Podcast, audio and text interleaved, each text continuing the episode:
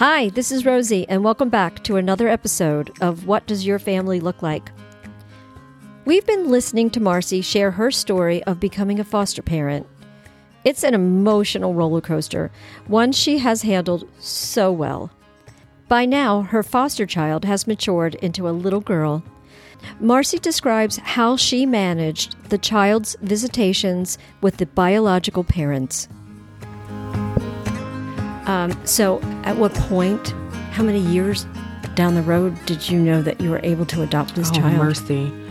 I don't even know how to answer that because honestly, you know, I never missed one court date. Mm-hmm. Now, going to the 6-month check-ins, it's not mandatory of a foster parent, but they encourage you to because they want you to be informed, right? And they will provide the information to you if you're not there, but it's secondhand information. Obviously, if you're sitting in court and you're able to hear it, you walk away with that same knowledge that they have. Right. I never missed a court date. Okay. So with that, I always knew. Every time I left, it was, okay, this plan is still to reunify.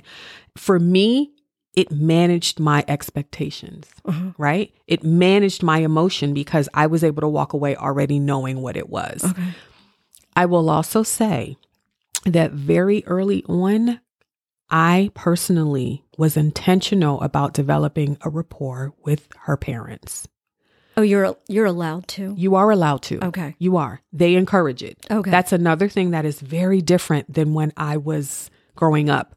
The children that were in my home, that were my grandmother was fostering, never saw their parents. Okay. It was the social worker. If they were going for a visit, the social worker would pick the children up from our home, and then the social worker would return the children. We never had interaction with the parents. This day and age, they want the exact opposite. Okay. If you are willing, and if it is, you know, if it makes sense, their goal would be for you and the bio families to not work together, but to work together. And I was very intentional about that because it was important to me that her parents knew what kind of home she was in and what kind of person I was. Mm-hmm. I wanted them to feel comfortable about it. Mm-hmm. I just did.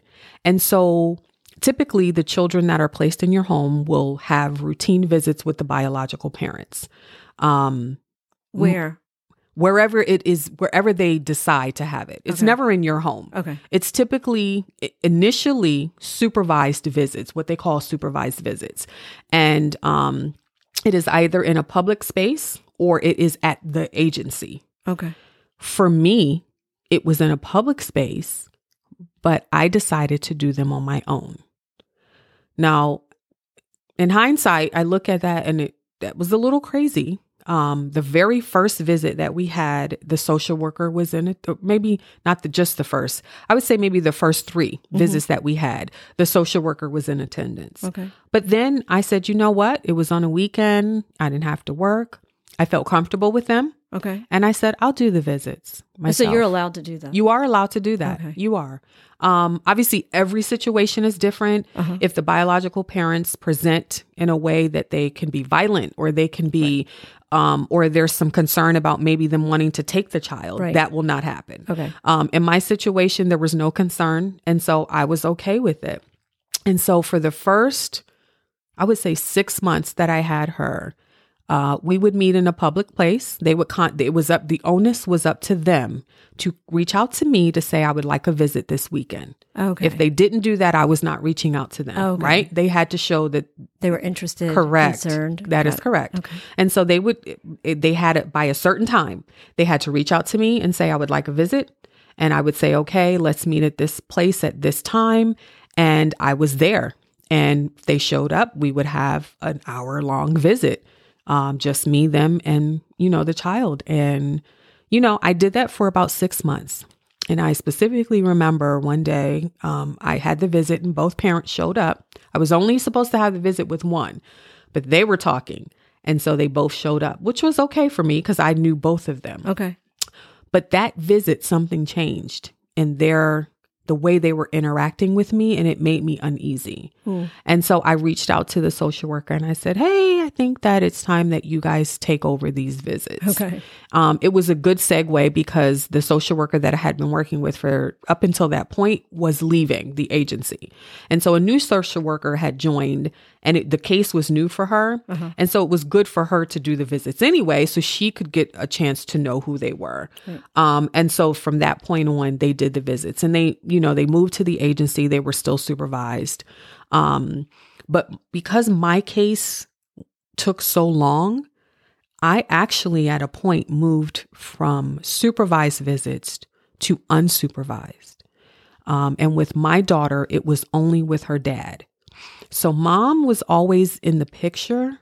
Well, I won't say she was always in the picture. She was there. But there were times where she would kind of fall off and we hadn't heard from her. Okay. Dad, however, was always in the picture. He always did just enough to keep it going. Okay. Right.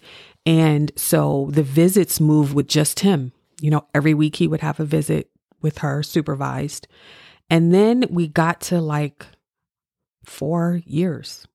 Wow. I don't even know how we got there. Should have never got to 4 or 5 years. Right. But his visits turned to the 6-month check-in with the court. The judge decided. His lawyers were requesting that the visits move to unsupervised. And I remember being at that court hearing, and I remember being so scared, anxious, because he was then allowed to have visits with my daughter in his home without supervision. Without me, without the social worker who typically was supervising them, because nobody could prove it would be an issue. And remember, I knew him. I had developed a rapport with him, and actually I liked him. We were okay. Okay. I liked him. He liked me. Mm-hmm. We were okay. It was different because that had never happened. I didn't even know where he lived. And I remember saying, I'll do, at this point, it was 4 or 5 years. They kind of let me do everything. It was you are her mom, right? And so it was, I'll do it. I'll take her, I'll drop her off to his home for the couple of hours, and I will be the one to pick her up, because I wanted to be able to control that as much as I could. Right. That was all I could do. Right. And so, her visits moved to unsupervised, and, they went well. There was nothing I could say. She was excited. Let me say this, because I haven't said this. My daughter always knew who her biological parents were. Uh-huh. That also was important to me. Okay. So although she was placed with me at 4 months, because I had her so long, these visits were going for years.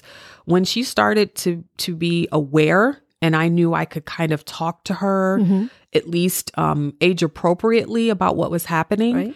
And the social worker would pick her up once a week from her daycare, I would tell her, social worker's going to pick you up today, and you're going to go see mommy, or you're going to go see daddy.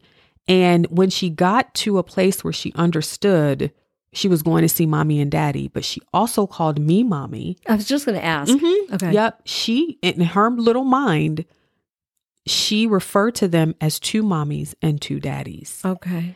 Because I would always say, you're going to see mommy. And she would, and she would be looking at me confused. I'm like, your other mommy, you have 2 mommies, right? Right. So then she referred to them as 2 mommies. To this day, she's 7, and she still says 2 mommies and 2 daddies, right? Okay. But yeah, she always knew who they were. So when it moved to unsupervised with dad, she was super excited. I get to go to my dad's house. Right. Right. I get to play in my dad's house. Right. There were never any issues, never any concerns. And I have to put that out there that, there just weren't. It was just my own internal, she's been with me for so long. She's my child. Right. She's also your child, right, but she's never been at your home. And so, but we got through that. And so was it the state's fault for taking so long to? No, it was a combination of things. I guess you could point the finger either way. Like I said, did you have to force the issue? Did you? I did not, and I never did. Okay, I never did. I am a believer. I'm a Christian, and for me, it was whatever is happening the way it is designed to. Okay, and I always had faith that it would work out, even on those days where I was totally a nervous wreck. It certainly does take a mature, level-headed, patient adult to deal with the foster care system, especially if you want the fostering to transition to an adoption. Waiting and waiting for the court system to make a decision is so anxiety-producing. What a huge challenge she faced. Please like and subscribe. You can follow us on Facebook and Instagram at WDYFLL, the podcast.